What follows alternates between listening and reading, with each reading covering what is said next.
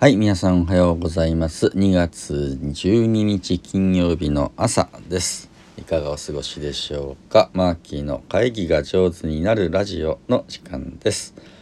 えこのラジオではオンライン会議ファシリテーターの青木マーキーが一テーマ10分で、会議が上手になるコツ、えーをお伝えしたいなと思っております。今日のテーマは何かと言いますとえー言ったことは返ってきますよという話です。え会議とかあ話し合いの場面で自分が言ったこと、発した言葉というのは、まあ、ブーメランのようにしてね、え自分にいつか返ってくるというふうなあこと、これちょっと覚えておくといいのかなというふうにして思います。えーそれこそね、オリンピックだと、その森会長ですか、森本総理があ発言したことによってあのご自身がねお辞めになる流れになったようですね。これすごい発言の余波でしたね。あのインパクトものすごいあったなと思って僕この問題ずっと考えていて、うん、気になっているところおすごくあるなと思っています。でうーん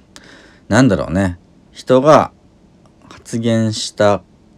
こととか言葉尻の中にやっぱりもし自分が差別意識とか持ってたらそれが出ちゃうんだなというふうにも思うわけ。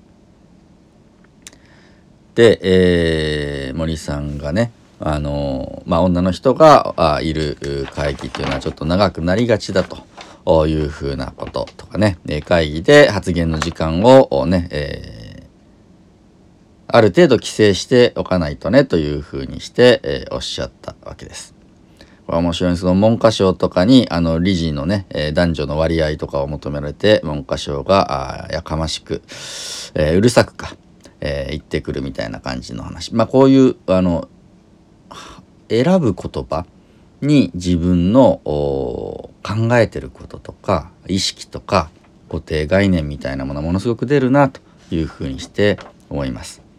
で会議室で、えー言ってるからですねまあ他には世間には漏れないだろうと。まあ思ってる人もいるかもしれませんが、まあ、この森さんたちのね会議はもうテレビも入ってたそうなんですけれど今の時代もしテレビが入ってなかったメディアが入ってなかったとしても皆さんの会議室で話されている言葉というのはもうすでになんだろう世間に流れてしまう時代です。まあ、どんな形でやったとしてもね。えーなので、えーこれはまあ森さん批判というだけじゃなくて私たちがあ会議室で話している言葉っていうのはエンドユーザーにもう届いてしまう時代なんだなと思います。例えば職員会議で、まあ、学校の先生がね子どもたちの様子について話をしているという時に子どもたちのことをどのように表現しているのかっていうのはもうね子どもに伝わってしまうものだと思っていただいていいと思いますね。保護者にうるさく言われてるんですよというふうにしていっちゃっている場合もしですね、えーその言葉そのまんまが保護者に届いていく時代だというふうにしてね、えー思っていただければと思います。言った言葉はあ返ってきます。で、えー他人をおバカにしたり下に見たり罵倒したりするような言葉をもし会議で発言したとしたらその会議に参加した人はですねあ今バカにされたとかね罵倒されたなあ私たちのことを下にこの人見てるんだなというエネルギーを受け取るわけだね。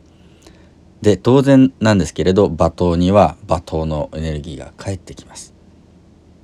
で誰かをバカにしたあ発言をもししたらあその人自身がバカにされていくんだよね。あの人こんな風にして、えー誰かをバカにしてたなとそういうことをする人なんだなというのが返ってくるわけです。なので逆に言うと会議や話し合いの場面で、えーいやもうあのあなたの発言すごいなんかね自分にない私にない視点をねくれたのであの勉強になりましたとかですねものすごいアイディア出すんだねみたいな感じでお伝えしたりとかとっても期待してるよというふうにしていう言葉をかけると人はねその期待に応えようとしたりあ次はもっといいアイディア出そうかなっていうふうにして思ったり自分にない、えーアイディアをね、えー言ったことを認めてもらえたんだと思ってあもう今度ももうちょっといいいい視点からの発言しようかなと思ったりもいたします。自分の言ったことは返ってくるということですね。えーこれぜひあの覚えておいていただければと思います。これは昔々なんかの本で読んだんですけれどあの良寛さんっていうね、えー、お坊さんがねこんな感じのことを言っててああすごいなと思ってました自分の口から出る言葉はみんな全部ね贈り物であってほしいなというふうにしてね言ってました。自分が発する言葉が誰かを傷つけたり、えー、貶めたり悲しい思いをさせるんじゃなくて、えー、誰かを愛する言葉だったり元気にする言葉だったりニコニコできるような言葉であったらなっていうふうにしてね自分が発する言葉が全部全部みんなのへの贈り物みたいな言葉であったらなみたいな言葉を残してていや素晴らしいなこの境地なかなかいけないなかなかいけないけれど時々僕自分の言葉遣い悪い時とかね、えー、強い時とかあるので、えー、良寛さんの言葉を思い出して自分の言葉遣いをうん見直したいなと思います。これはね言い方とかね言葉遣いどう言うかっていう話言い回しだけの問題じゃなくてその言葉遣いには自分がどう思ってるのかどう相手のことを見ているのかというのが現れるんだと思うんだよね。で、えー、例えば女性のことを少し下の存在だと思って見ている。もしくは若者ね自分より年が若い人のことを若造がと言って、えー、ちょっと下に見ている場合そういう物言いになっていくと思っていてまあ言い回しだけのもんじゃなくて自分がどう見てるかというふうなところも現れてくるなと思います。良寛さんというねお坊さんはあそういう、まあ、自分の言った言葉がねみんなプレゼント贈り物だったらなというふうに言ってとの愛語ってね愛する言語の語というふうにして書いて愛語というふうにして、えー、おっしゃいました。で愛語は愛心より起こると、まあ、愛する心なんだね、えー、から起きてくるんだよというふうにして思っていて、まあ、言葉の言い回しだけでえー、カバーするんじゃなくて本当に自分がどう思ってるのっていうのが言葉に現れてくるんだなということを言葉としてね残されています。これは本当にね自分の中でも反省することしきりありながらではありますが、まあ、会議の場面でも言ったことってのは返ってくるんだぞということをね、えー、心に留めて自分の発言をね、えー、選んでいきたいなと思います。もちろんねあの反対意見言っちゃいけないっていう話じゃないと思っていてこれ違うと思うとかねもうちょっとこうした方がいいと思ってねあのどんどんぶつけ合うのはね僕はいいことだと、ね、は思っています。でもその時に、えー、その言葉が相手をバカにしてたりうん相手を侮蔑してたり